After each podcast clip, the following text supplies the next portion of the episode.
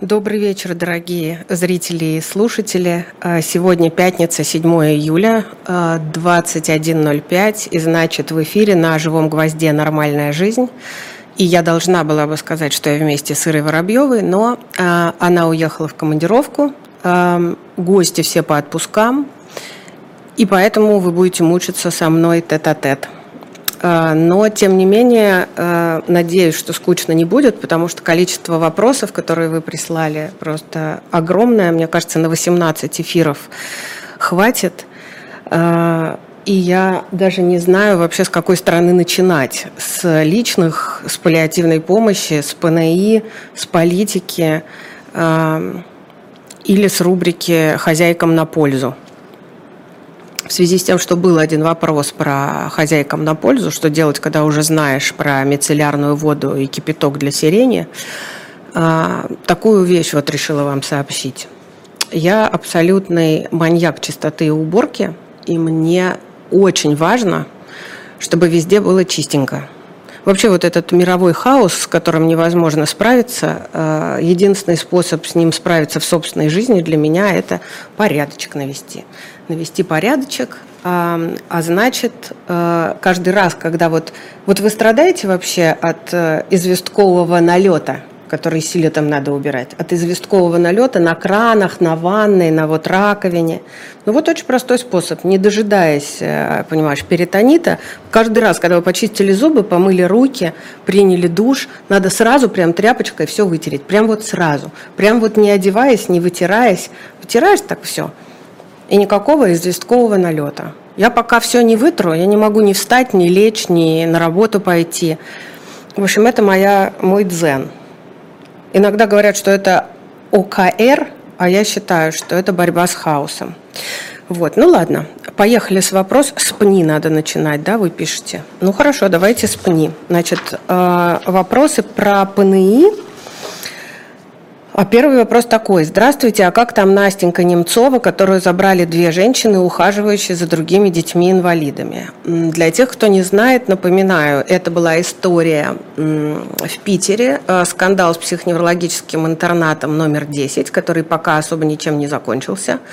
А, результатом того, что публично была информация, стали некоторые фотографии и видеокадры, в том числе там была девушка Настя Немцова, нельзя сказать, что она совсем уж девочка, ей все-таки 20 плюс лет, но она крохотная, тоже недокормленная, очень худая, с серьезными нарушениями развития. Ее забрала к себе в семью, где есть еще двое приемных детей, один мальчишка Родя с синдромом Дауна и девочка с ДЦП кажется, Света, Юля, Юля и девочка Юля. И эм, вот Саша Альбертовская забрала Настю тоже. У Насти за чуть больше месяца совершенно фантастический прогресс. Она набрала, по-моему, больше 12 килограмм веса. Она перестала заниматься аутоагрессией. Она почти э, в интернате она все время себя била, она была связанная, привязанная к кровати, и единственный способ для Насти познания мира и познание себя и своего тела, это было вот себя трогать как-то взаимодействовать с самой собой. Э, а сейчас у нее масса возможностей познавать мир. Есть собака, которая приходит и лежит э, ей лицо и руки. Есть бассейн на улице, в котором она может колупаться. Кстати, в этой семье Настя впервые побыла в ванной, вот прям погруженная в ванну с пеной, со всякой красотой. А, Настя изучает мир через запахи, через звуки. У Насти своя отдельная комната. На этой, в этой комнате на полу лежат такие коврики, знаете, как, ну, такие типа мягеньких для йоги. И в результате комната совершенно безопасна, она ползает, там все трогает, она уже знает, где стена, где кровать, у нее есть ее любимый плед, она, когда до него доползает, его находит, очень э, забавно, тут же им накрывается, и как ребенок такая делает вид, что все, давай спать. А потом э, Настя научилась информировать окружающую общественность о том, что она хочет есть, о том, что она хочет в туалет, о том, что что-то раздражает. Настя очень забавно хихикает, продолжает пока, на мой взгляд, из тех видео, которые я вижу, жить немножко там для себя и в своем мире, для себя хихикает и для себя самой злится. Но в целом совершенно невероятная жизнь инопланетянина, просто альф в вашем доме. А, фантастически круто.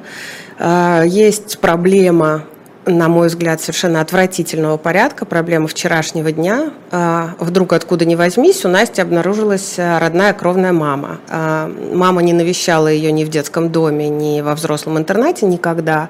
Настя совершеннолетняя и недееспособная. И с точки зрения закона Настина мама не имеет никаких прав на нее, но тем не менее интернат уведомил потенциального опекуна Александру Альбертовскую, что ай-яй-яй, придется вам, Александра, Настю вернуть обратно в интернат, потому что а, мама недовольна. В общем, вот такой омерзительный шантаж со стороны э, господина Веревкина, директора интерната э, ПНИ-10, который продолжает оставаться на работе, его никто не уволил. Вот. Но, слава богу, э, прогресс настолько очевиден у Насти, что, эм, конечно, написали мы сегодня э, министру э, социальной политики Санкт-Петербурга, и, конечно, мы не допустим, чтобы Настю забрали обратно в интернат. Вот. Но в целом Настя, слава богу, об этой ситуации не знает, поэтому ее жизнь становится все более счастливой и безмятежной с каждым днем. А Саша Альбертовская, вот если надо у нас в стране кого-то э, награждать орденами и медалями, там, присваивать Герой России, э, то, конечно, это Саша Альбертовская. Так, вопрос давайте э, еще один по ПНИ. Как можно помочь человеку, попавшему в ПНИ или в дом престарелых, в правовом, в медицинском и в физическом отношении, если ты ему никто? Понимаю, что можно стать опекуном, а кроме этого, ситуация такая, одинокая коллега по работе попала после инсульта в ПНИ, хожу навещаю, передаю передачки, а что можно еще сделать? Или где-то на сайтах и в законах почитать о таком. Ну, во-первых, смотрите, Опекуном вы не у всех можете стать. Опекуном вы можете стать только у человека, который не дееспособный. А и в интернатах, и в домах престарелых масса людей, у которых дееспособность, а, их гражданско-правовой статус а, сохранена. Посмею предположить, что, наверное, вы живете в Москве, раз вы ходите в этот интернат потому что в целом, к сожалению, даже просто навещать человека, даже когда он ваш родственник, даже если это ваш ребенок или муж или родитель, это очень большая проблема. Интернаты крайне закрыты, они почти никогда и никого не пускают. И вам уже сильно повезло, что э, учреждение, в котором находится ваша коллега, вот такое человечное, и вас туда опустили.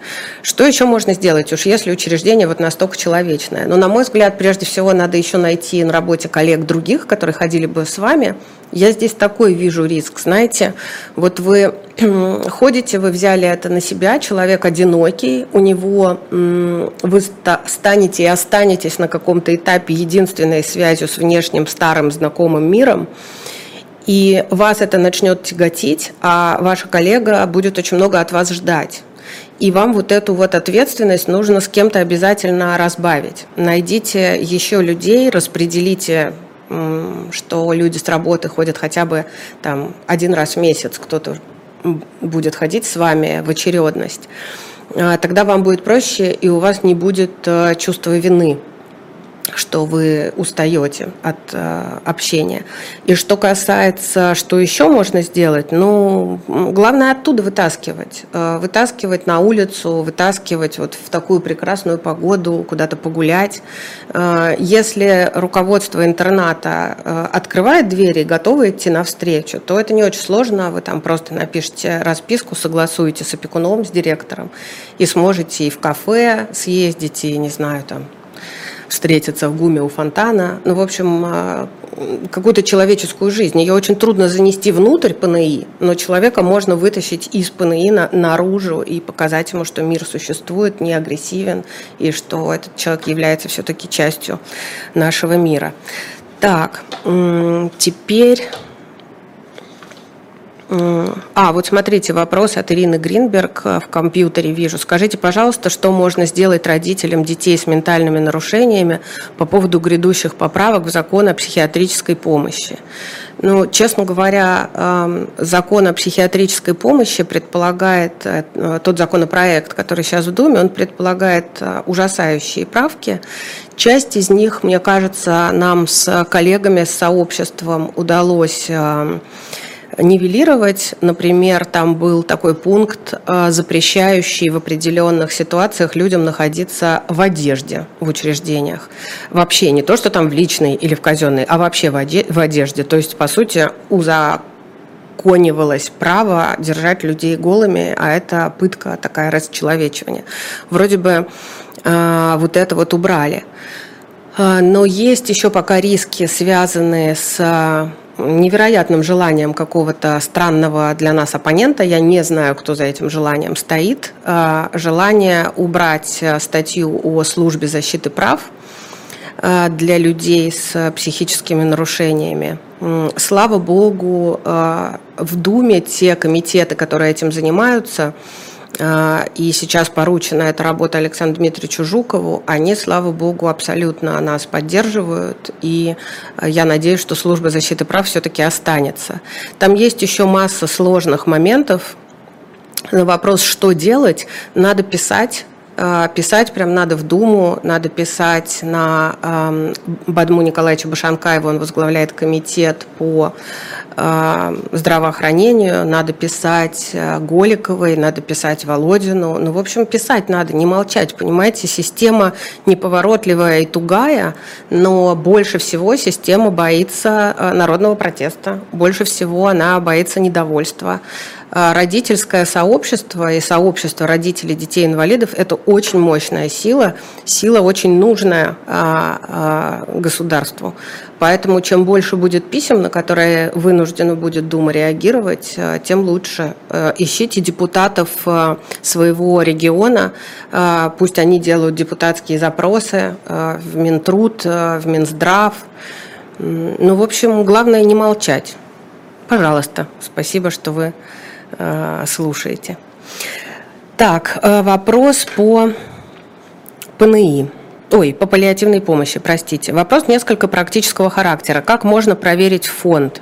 А, это вообще даже не про паллиативную помощь, а про благотворительность. Как можно проверить фонд? Подписано на фонд, документы на сайте есть, публикуют регулярные отчеты, рассылки, видеообращения директора фонда, качественное ведение социальных сетей. Отзывы в интернете преимущественно положительные, но попадаются прямо-таки обвинительного характера, мол, мошенники и т.д. Как можно удостовериться, что помощь пойдет на реальные нужды?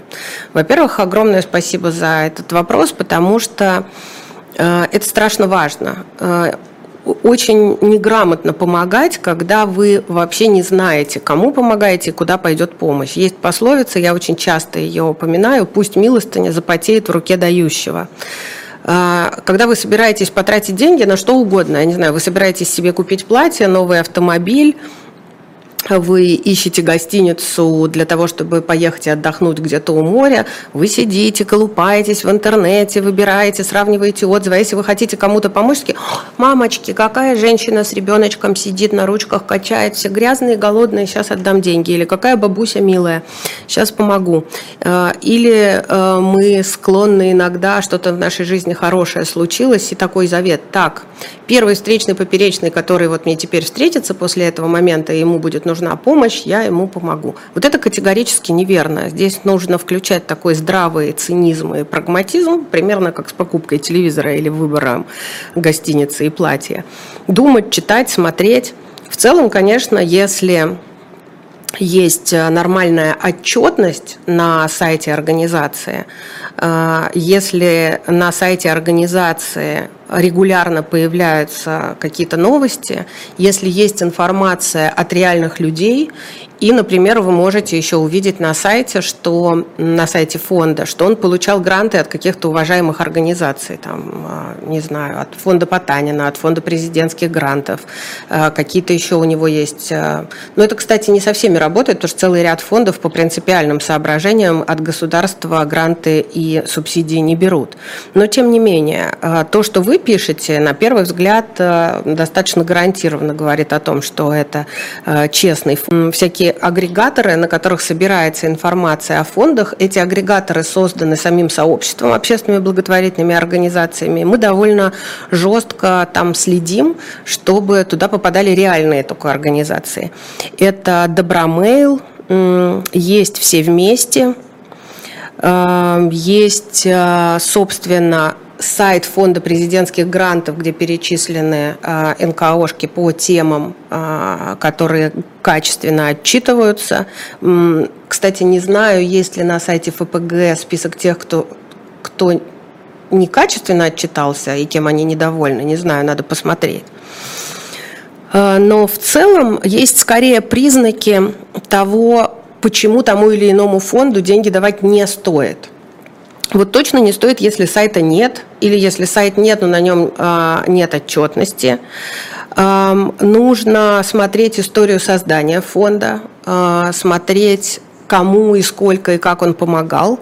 А, вообще есть как контрольная закупка. Знаете, вы всегда можете позвонить в организацию, которой фонд помогал, и в этой организации задать вопрос. Конечно, уровень недоверия у нас такой, что всегда хочется знать лично. Это самый, наверное, безопасный способ, э, но я не фанат такого подхода, потому что если бы я сама это разделяла, то, например, фонду Вера не помогало бы огромное количество людей со всей страны, э, которые никого из нас лично не знают. И думаю, что даже не знают семей, которым мы помогаем. И я вряд ли хочу сейчас перечислять благонадежные фонды. Их масса, и я многих из них не знаю, благонадежных. Но точно хочу назвать один, э, который, с которым я недавно познакомилась лично и в который просто невероятно влюбилась. Это Новосибирский фонд э, «Солнечный город». Им э, руководит Марина Аксенова. Фонд этот занимается помощью детям-сиротам, профилактикой сиротства, помощью многодетным семьям. В общем, совершенно удивительная а, команда, настолько профессиональная, настолько заинтересованная в результате, такая заряженная. В общем, фантастическое делают дело. Так, что еще у меня тут есть? А, вот у меня был блог, блог был о личном. Как у вас появился Чубака? Вы собачник или кошатник? Я собачник. Я люблю одну кошку, ее зовут а, Филя, она у нас в хосписе живет. Люблю эту кошку, потому что это собака. А, ну, просто она в, в обличье кошачьем. Но это абсолютная собака, и я собачник. Первая собака в моей жизни была Найда. А, ей было, то есть мне было, ей ничего еще не было, а мне было три года. И моя сестра Маша притащила ее в деревню из соседнего дома от тети Нины. А, а тетя Нина а, у нее все время были кобельки, которых звали то дружок, то Мухтар по очереди. И вот ей привезли лайку, когда очередного кобелька не стало, и она в ужасе обнаружила, что а лайка-то сучка, а сучка не нужна, потому что будет течка, будут щенки, щенков топить, тетя Нина добрая, топить только в теплой воде может. Ну, в общем, короче говоря, Маша притащила Найду, вот такой вот был черный комочек, притащила ее, и мама не смогла этому э, противостоять, и Найда у нас осталась. Найда была сибирская лайка, она прожила 15 лет, совершенно фантастическая, самая умная собака, которую я вообще в жизни своей знала. А, я помню, как э, однажды мы жутко э, просто до нервных коликов довели одну семью очень интеллигентных математиков, когда мы им продемонстрировали, что Найда умеет считать. И мы задавали ей самые разные вопросы, включая там корень квадратный, откуда ты извлеки, еще что-то. И она правильно, значит, всегда называла правильную цифру. И я помню, что вот эта женщина, математик, преподаватель математики, она пошла красными пятнами. Я не понимаю, я не понимаю, как это может быть. Что это такое? А это вот уровень такой чувствительности у собаки, что ей, конечно, не надо ничего там не моргать, не кивать, не пальцами щелкать. Просто какой-то вот твое настроение меняется в ту секунду, когда она правильное, правильное количество раз прогавкает, и она благостная, значит, затыкается тут же. После Найды была масса собак, была французский бульдог Лоша, Лукерья, лошадь я ее называла, потому что она топала, хрюкала, пукала, чавкала. В общем, невероятное существо. Одно из прекрасных воспоминаний, связанных с лошей, а, такое. Она, как все мои собаки, абсолютно избалованная сволочь. Естественно, спит там на подушке, а, ест со стола. Она сидела на одном стуле, я на другом. В гости зашла мама, села на третий. Мы что-то сидели все втроем, ужинали. А представляете, да, как выглядит французский бульдог? Эти вот сопли, слюни, так Вот это все. И, в общем, мама сидела напротив и вдруг сказала, ой, а я нажала на что-то на вот этом компьютере. И он теперь все. Ну, в общем, короче, мама посмотрела на нас и сказала, ой, Нюта, знаешь, вот действительно, все собаки всегда так похожи на своих хозяев. Я, конечно, была с избыточным лишним весом тогда, но все-таки я до сих пор думаю, что я не очень была похожа на французского бульдога. Хотя маме виднее, конечно. А сейчас у меня Чубака. Чубака – это долгое, очень долгое ожидание, потому что дети, конечно, хотели собаку всегда, как положено нормальным детям, но один аллергик, другой астматик. И их папа тоже э, аллергик. И, в общем, никак с собакой у нас не получалось, а потом в хоспис э, случайно однажды пришла собака, которая бешон фризе. Ее привели как собаку-терапевта. И мне хозяйка рассказала, что это собака, которая вообще не линяет, э, ну и, в общем, короче говоря, я стала искать этого бешон-фризе. Почему-то их можно было найти где-то то в Новосибирске, то в каком-нибудь Новочеркасске. То еще, ну, в общем, ощущение, что они максимально далеко находились и от меня, и от хосписа, и я никак не могла заполучить щенка. Когда вдруг позвонила эта же женщина, сказала, что, слушайте, у нас вот у собаки щенки, я помню, как вам понравилось, мы хотим одного щенка подарить хоспису а, в качестве собаки-терапевта. Ну и я решила, что хоспис подождет собака-терапевт придет жить ко мне домой. А тогда уже были всякие, естественно, «Звездные войны», дети все это смотрели, и они мечтали о собаке, которая появится, и они эту собаку назовут Чубака. И когда я домой им принесла вот на ладошке вот такого белое пушистое существо, они такие, мама, ну как можно это назвать Чубакой? Ты бы еще попугая принесла. А я говорю, ну, извините уже, вот как есть уже. А и причем я ее взяла типа с испытательным сроком, ну, удостовериться, что точно не будет аллергии ни у кого. Испытательный срок был две недели. Я вижу, за две недели не сформировалось какой-то большой любви, доверия Чубака не вызвал у них. Ну, я с такой тоской поднимаюсь после работы домой, говорю, давайте собаку повезу обратно хозяевам. Тут они все такие стали, ты что, с ума сошла? Ты как ребенка в детдом отдать? Мы вообще, вот тоже мне мать из благотворительности вообще больная. Ну, в общем, остался у нас. Но, кстати, а, как, как корабль назовете, так корабль и поплывет. В первую же ночь когда его назвали Чубака, и он, конечно, остался спать со мной в квартире, не в квартире, это само собой разумеется, а со мной э, в кровати. Он так кричал круто. И вот до сих пор, если я со мной не подпускает обниматься, целоваться, если кто-то лезет, свои или чужие, неважно. Чубака просто в ярость приходит, ему не нравится. Прекрасно, но ему 6 лет уже. И он абсолютная сволочь, он вообще очень невоспитанный, он писает, какает, блюет, он вообще не может оставаться один даже 15 минут. То есть мы его как ребенка передаем из рук в руки. То есть если его оставить дома одного, он писает, какает, блюет, плачет, рыдает, э, скулит. Ну, в общем, ужас. А из вредности он может нассать, он кабель. Он прям в сахарницу, понимаете? Прям в сахарницу. Он, то есть, залезает на стол, прицеливается и попадает реально в сахарницу. Ну, очень любимая собака, да. Как, как вот, как быть с этим, я не знаю. Так, о политике. Страшный блок. Вы зачем присылаете вопросы про политику? У нас же утренняя передача, утреннее шоу. Как перестать... А, отлично. В, в рубрику а, про политику попал вопрос. Как перестать писаться после передачи про НРС от всего, что происходит вокруг, когда тебе уже далеко за 40? Товарищ, вы невнимательно смотрели передачу про НРС. Главный посыл в этой передаче был писаться – это нормально. Когда стабилизируется ситуация, вы перестанете писаться. А пока писайтесь, пожалуйста. А как, как, как, если нет? То как вообще реагировать на происходящее? Это нормальная реакция на ненормальную ситуацию. Так, Нюта, добрый день. Нельзя не проводить параллель между 90-ми и текущим моментом. Пусть контекст разный, но по сути это разлом тектонических плит в обществе, истории страны, нашей жизни. Что ваши родители... Ну, во-первых, это к Шульман, конечно, вопрос. Екатерина Михайловна, выходите на связь. А, что ваши родители дали вам в детстве, когда... Это продолжение вопроса про политику и 90-е. Что ваши родители дали вам в детстве, когда все было так непросто? Как и что они говорили о том, что происходит в стране? Как вы для себя сформулировали, что нужно сегодня детям, как не допустить отравления идеолого исторической пропагандой? Слушайте, родители мне дали самое главное. Они дали любовь и доверие и уважение. И вот доверие и уважение предполагали абсолютно откровенные разговоры внутри семьи и откровенные предупреждения. Вот это лучше в школе не говорить. А, вот это очень смешно про, про Чубаку, а кинологи. Что кинологи? Кинологи превратят, превратят его в обычную собаку, а у меня он э, уникальный. Не надо нам кинологов, так сойдет. А, тем более полжизни уже прожили, куда мы теперь его менять будем, вы что?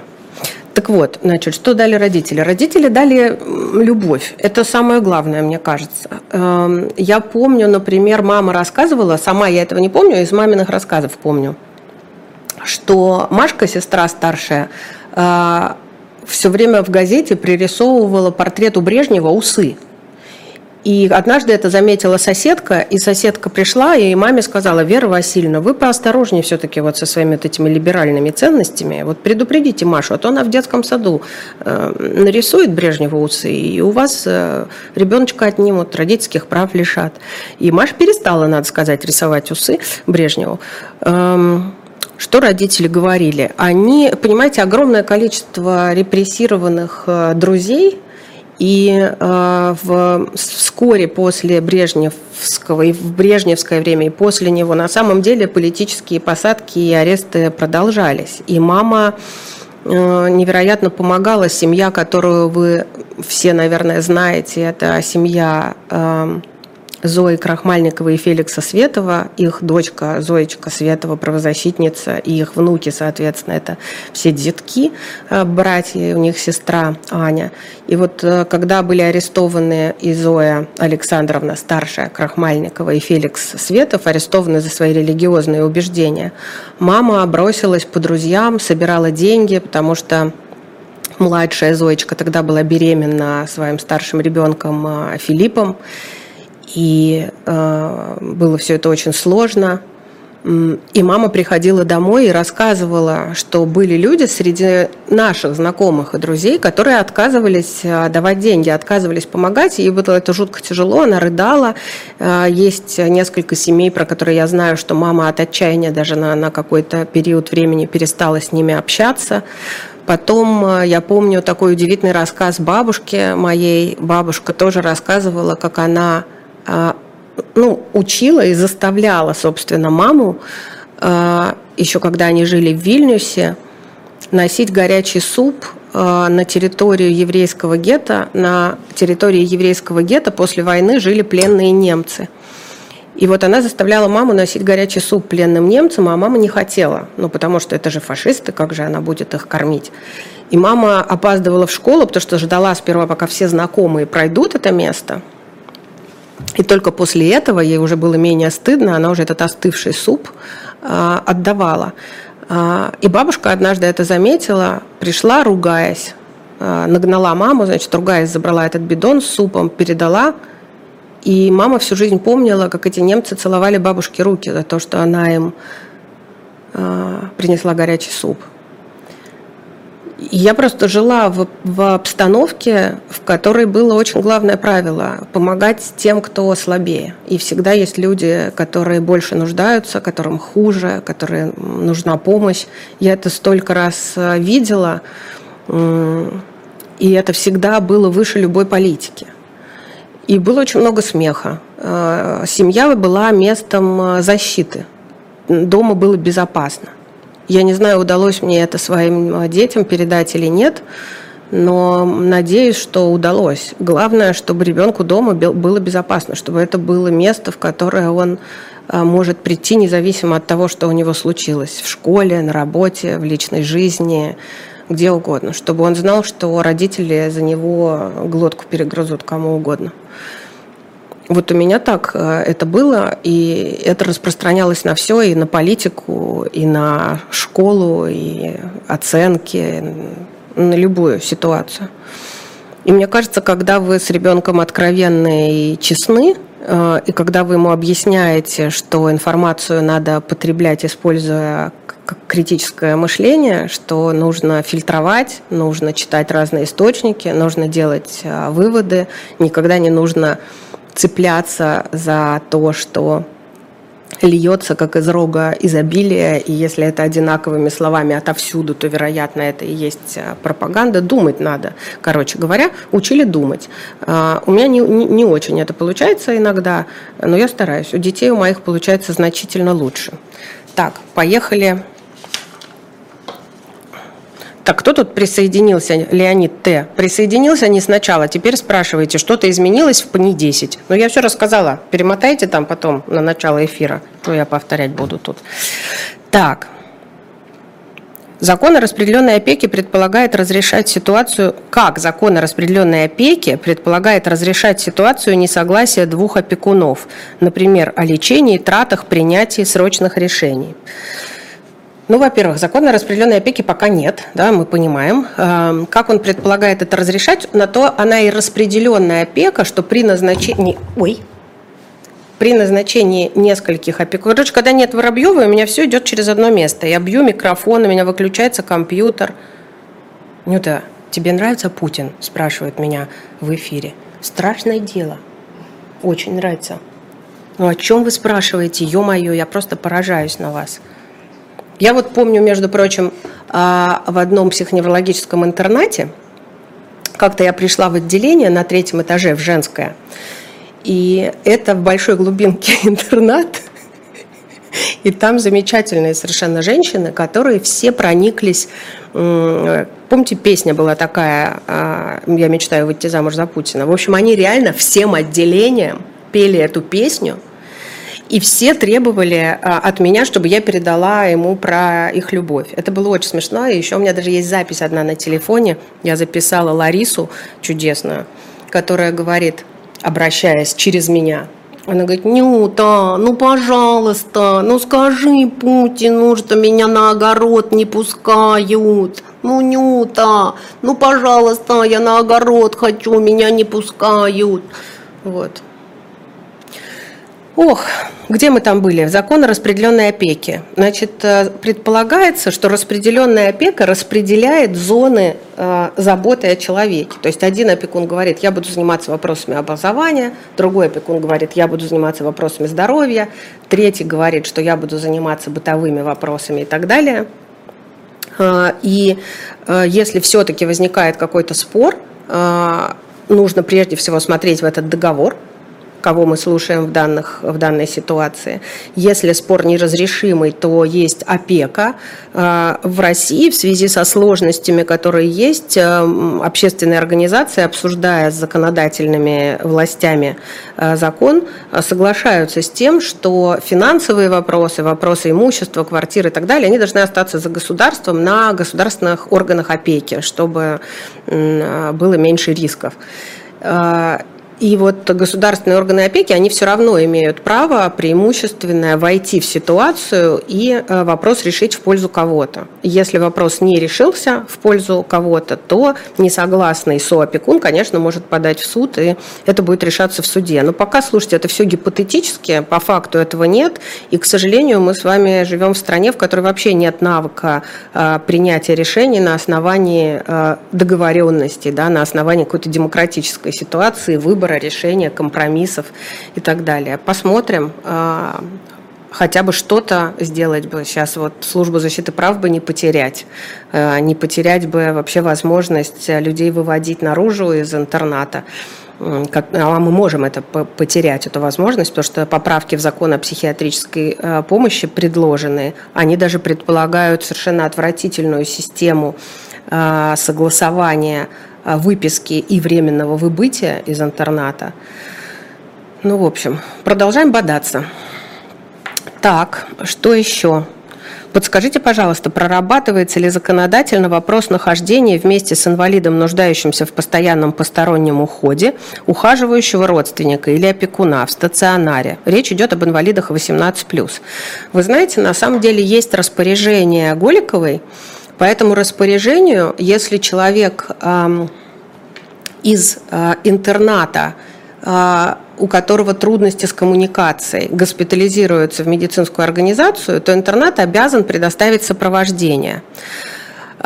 Сопровождение в виде, может быть, сотрудника интерната. В Санкт-Петербурге есть э, несколько организаций, в том числе э, «Перспективы». Они стараются своими волонтерами сопровождать людей. Есть э, организация, которая называется «Няня особого назначения». Эта организация во многих городах работает, и они тоже помогают. А, но я боюсь сейчас быть не права. Мне кажется, запрета на а, то, чтобы находиться рядом со своим там, невербальным, инвалидизированным с ментальными нарушениями родственниками, такого запрета нет. Единственное, что, конечно, вы не сможете бесплатно там питаться да, и что-то получать, должны сами себя кормить. Э, в организации. По сути, если вам запрещают находиться рядом, это не федерального уровня вопрос, а вопрос порядков организации и личное желание или нежелание главного врача.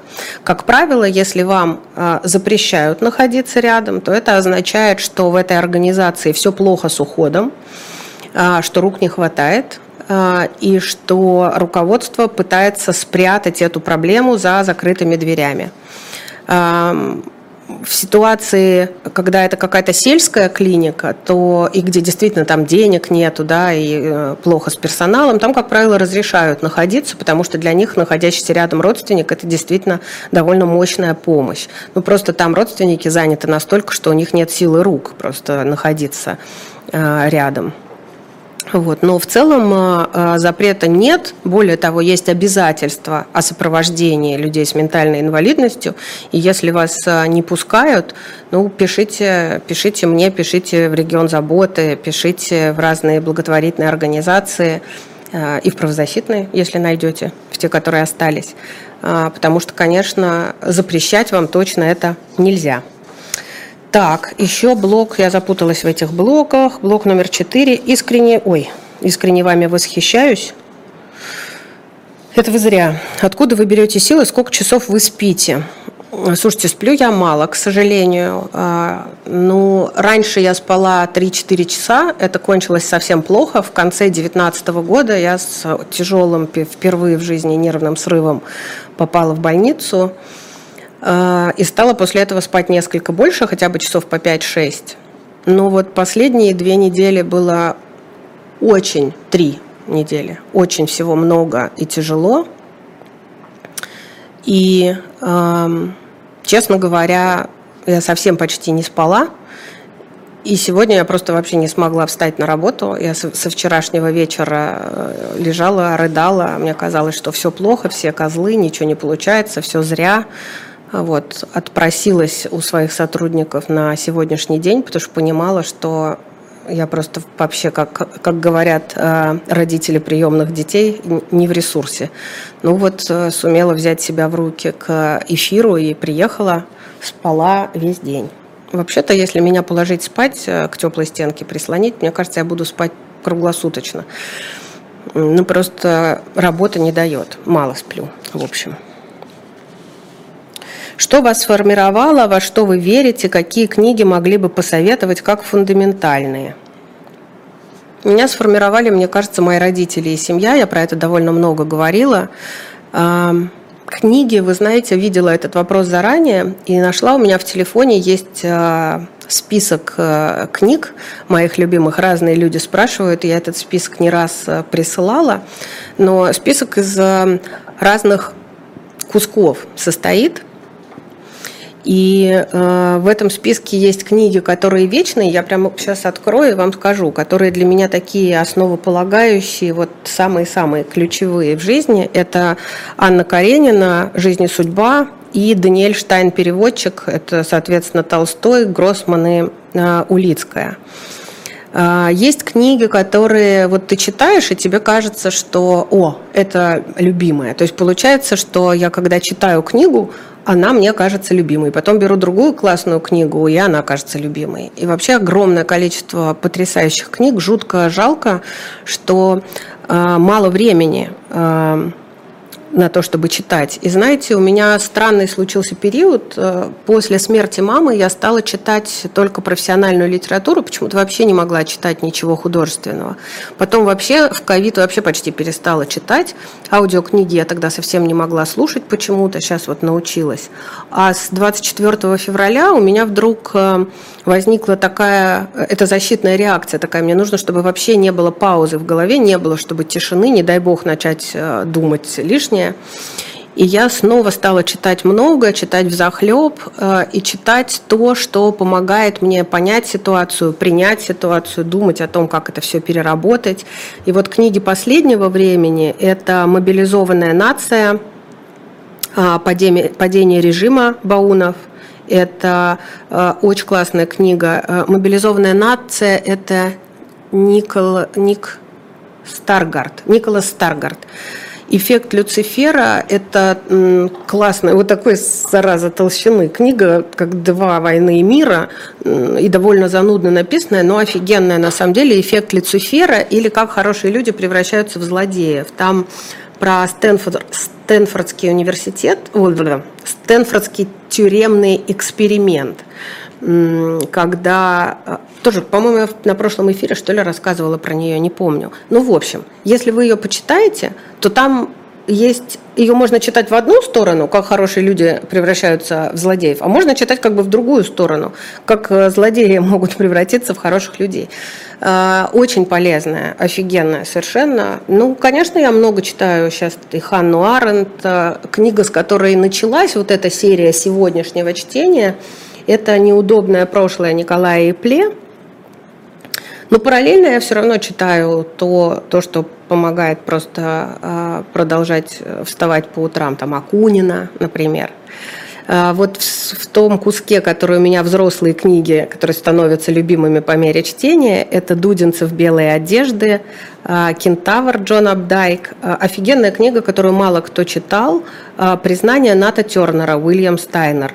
Потрясающая совершенно вещь. Это э, про э, рабовладельческую еще Америку и э, чернокожего Ната Тернера, который находится в тюрьме и рассказывает, как он спровоцировал черный бунт. А, я очень люблю Довлатова всего, и огромное количество его знаю наизусть. А у меня, Полина, у меня опять произошла вот эта же история с телевизором вот тут, в котором что-то пишут. Может, это и к лучшему, всякую фигню читать не буду, но тем не менее. А, конечно, стендаль красная и черная. Это просто... Я, знаете, еще что помню? Я читала «Стендаль. Красная и черная», когда мне было 13 лет. Я стащила у своей старшей сестрицы кассету «Энигма», и у меня почему-то вся эта книга, она мне кажется страшно эротической потому что вот эта вот кассета «Энигмы» э, и текст красного и черного Стендаля, и, конечно, все эти любовные похождения, в общем, у меня они просто слились воедино. Я когда слышу «Энигму», у меня картинки из красного и черного. А, бойня номер пять, «Искупление». Иэн Макьюин, многие знают фильм «Искупление», а я считаю, что книжка намного лучше. Ну, конечно, защита Лужина. Я была тут недавно в Берлине и увидела дом, в котором жил Набоков, когда писал защиту Лужина, и скверик, где он сидел, и это все, в общем, невероятно приятно. Есть потрясающая книга Александра Чудакова, довольно недавняя, «Ложится мгла на старые ступени». Это такой потрясающий русский язык лучший, наверное, русский язык. Еще очень мне нравится автор Елена Катишонок. Она мало написала книжек, но э, они э, тоже вот потрясающий язык. Так же, как сейчас спорят, э, как ее, которая Зулейха открывает глаза, как и автора все уже. Э, Яхина, Гузель Яхина. Ну вот все вторичные у нее сюжеты – ну хорошо, но у нее такой русский язык, у нее такое удовольствие читать, просто невероятно. Это редкий-редкий автор, которого кайфово читать вслух. Вообще вот авторы для чтения вслух – это отдельная какая-то а, категория. А, ну, Иосиф и его братья, Белая гвардия. О, перечитайте Дни Турбиных и Белую гвардию. Слушайте, вот это фантастика просто для сегодняшнего дня. А, я очень люблю стихи, еще очень люблю Юрия Левитанского. Это самый мой любимый поэт, наверное. И отдельный блок книг – это книги, которые я читала в детстве. И вот э, что-то, если меня формировало, то книги из детства. Это все приключения, которые мне папа читал вслух. Э, капитана, «Дети капитана Гранта», «Вокруг света 80 дней». Я обожала Джеймса Хэриота. Это британский писатель и ветеринар, который Э, писал про э, свою работу э, в Йоркширском, ну, это Йоркширск, Йоркшир, такая часть Великобритании. В общем, короче говоря, обожала его, из-за него стала больше учить английский. Ему была посвящена моя дипломная диссертационная работа в институте. А, конечно, копи царя Соломона, конечно, Джейн Эйр. Ну, в общем, вот это вот все. Графиня Рудальштадтская, если кто-то не читал, почитайте. Ну, и, кстати, почему-то я не фанат э, над пропастью воржи, но при этом я совершенно обожала убить пересмешника. И очень любила Диккенса всего. Вот тоже говорят, как сейчас можно читать Диккенса, такое занудство, или там Джейн Остин. Вот у меня Диккенс, знаете, да, вот эти зеленые собрания сочинений, две полки, вот так, тысяч-тысяч, вот все там и Николас Никольби, и все что угодно. И также Джейн Остин, конечно. Ну, в общем, короче, большой список. «Тихий дон» еще я очень люблю. «Тихий дон» а, это книга, которую обожала бабушка и мама. Это про их а, корни, детство. Бабушка донская казачка а, с хутора Лихой. Дед мой, прадед мой оказался заключенным узником Луганской тюрьмы. И Никто не знает в семье, как он погиб. Он объявил голодовку, но так не знают, он умер от голода или был а, расстрелян. А, и вот а, Тихий Дон – это тот период, когда бабушка была молодой, бабушка 11 года рождения. Она читала, плакала, обожала фильм, конечно. Самая потрясающая женщина – это Аксинья. Мужик – это Гришка. Ну, в общем, эта книга такая а, для нашей семьи знаковая. Вот. Так, поехали дальше к вопросам блок 1. Сейчас вернусь. И уже мало времени, как осталось, а я почти ни на чего не ответила, да? Где блок 1 еще? Вот. Подруга позвонила в хоспис, хочу быть волонтером. Что от меня нужно, куда приходить? А ей ответили, у нас нет волонтеров, нам не нужно. Это Иваново. Действительно ли есть хосписы, которым не нужны волонтеры? Ну, в Иваново, видимо, есть. Хосписов, которым не нужны волонтеры, нету. А, есть руководители хосписов, которым не нужны волонтеры, потому что они не хотят открывать какое-нибудь а, дерьмецо, которое им комфортнее спрятать. А, вообще, к сожалению, вот эта культура волонтерства, она очень развита в крупных городах, в Москве, в Питере, в Екатеринбурге, в Новосибирске, но практически не развита в городах помельче и уж тем более на селе то, как а, в Ярославской области, где у нас есть благотворительный хоспис «Дом милосердия» Кузнеца Лобова, то, как там развито волонтерство, это заслуга и фонда «Вера», но и в первую очередь, опять же, директора этого учреждения. А, чтобы волонтеры приходили, нужно только одно – открыть двери. А, люди невероятно голодны до, до дел, которые нам самим, им самим людям, нам, приносят ощущение собственной ценности и собственной хорошести. Нам очень этого не хватает в каждодневной жизни, и поэтому если мы видим, что мы где-то можем войти внутрь и быть хорошими, мы с большой э, охотой это делаем. Но закрытые двери, конечно, не, не располагают к тому, чтобы туда заходить. И я часто наблюдаю, когда волонтеры приходят э, Э, ломая э, директора через колено. Там мы также в Нижнем Новгороде, например, добились э, волонтеров в некоторых учреждениях, да, просто директора прогнули, будут ходить. И волонтеров эм, выдавливают, выжимают оттуда сами сотрудники. Э, это очень тяжело. Тогда ты не можешь быть э, удачливым волонтером, ты разочаровываешься во всем, что вокруг, разочаровываешься вообще в этом движении, тебе кажется, что э, мир ужасен, люди жестокие. В общем, это тоска. Волонтерить, конечно, нужно там, где двери открыты. А там, где они закрыты, там нужно развивать правозащитную работу и правозащитные организации.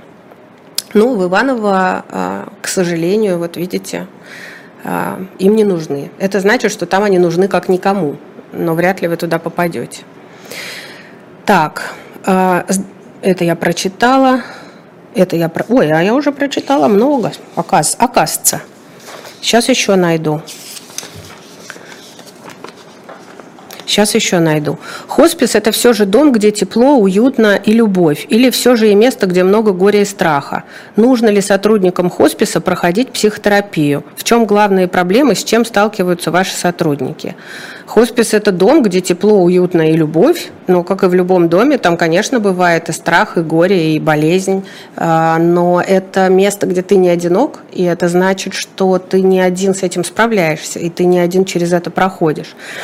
А, психотерапия, конечно, нужна сотрудникам хосписа. Я сама прошла большой путь, чтобы это признать. Я была раньше убеждена, что это совершенно не нужно но со временем поняла, что очень нужно именно сотрудникам и родственникам. Для пациентов это меньшая необходимость. Во-первых, пациент устает от людей, и психолог или психотерапевт, который заходит в палату, это плюс еще один человек. Вот понимаете, когда человек находится в хосписе, он тяжело болен, к нему заходит а, смена, которая дежурила вчера, она передает смену, которая дежурит сегодня. А, заходит дежурный врач, заходит старшая сестра с обходом, заходит буфетчица, которая привезла завтрак, заходит уборщица, которая моет полы, заходит какой-нибудь сантехник, потому что кондиционер надо починить там или раковину. Заходит, если это не одноместная палата, родственники или друзья соседа по палате.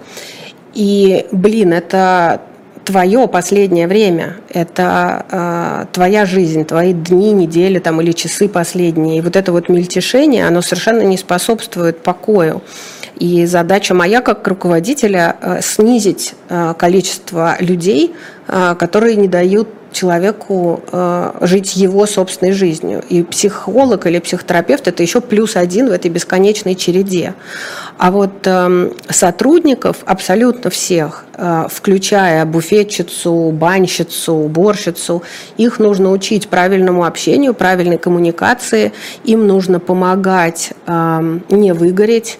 Э, и у нас... Э, есть сейчас психологическая служба, она работает и с сотрудниками. У нас, когда я говорю, я имею в виду Центр паллиативной помощи в Москве, она работает и с сотрудниками, и с э, родственниками пациентов. Это довольно важная штука.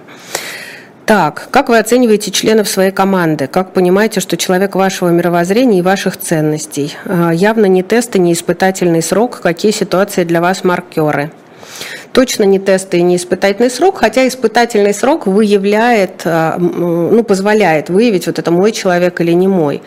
Э, я точно знаю, что у нас в команде приживаются трудоголики и люди с инициативой, которые э, сами приходят и говорят, слушайте, там, Нют, мне кажется, вот это или вот это, а давайте вот это попробуем, а вот это вот можно.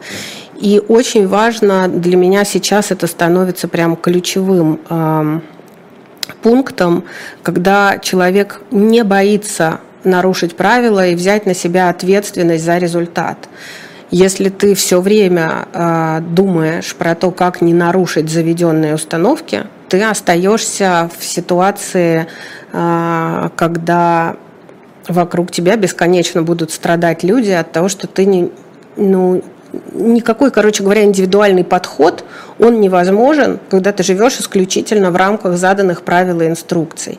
А, все заданные правила и инструкции нужны для того, чтобы сэкономить время. Все, что можно сделать быстро, ты делаешь быстро в соответствии с понятными правилами, но если ты натыкаешься на ситуацию, которая неразрешима, а, то, возможно, а, нужно перешагивать, нужно думать, как менять правила, как приспосабливаться, как выйти из ситуации.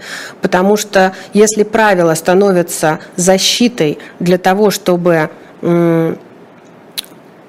для, для того, чтобы просто быстро что-то решить, то это фигня, понимаете, да? Правила, э, правила нужны э, в, в типовой ситуации. И вот это очень важно. Мне хочется, чтобы меня окружали люди, которые могут сказать так, «А, я готова взять на себя ответственность. Если там Ньютон на меня наорет, я знаю, что я скажу, но я точно понимаю, почему здесь я поступлю иначе, чем это было заведено. Слушайте, у нас тут заканчивается время, я почти ни на чего не ответила. Во-первых, огромное спасибо всем, кто писал, и всем, кто писал не вопросы, а просто какие-то приятности. Пожалуйста, улыбнитесь, обнимаю. Э, у меня сегодня такое хреновое настроение, честно говоря. Мне очень трудно сегодня обниматься. И сегодня я команду свою не люблю. Не люблю сегодня свою команду, потому что я была брошенная дома одна и весь день рыдала. Вот. А, что еще про личное успеть? А я не знаю, у меня куда-то последняя страничка с вопросами задевалась. Расскажите, что требуется сейчас, какие ресурсы вам нужны, какие все требуется, все ресурсы нужны, деньги нужны, люди нужны, волонтеры нужны, цветы нужны, люблю, хочу сама и в хоспис. Отпуск мне нужен очень. Все надо заканчивать, да? Все надо заканчивать уже. В отпуск хочу. Спасибо большое, до следующей пятницы.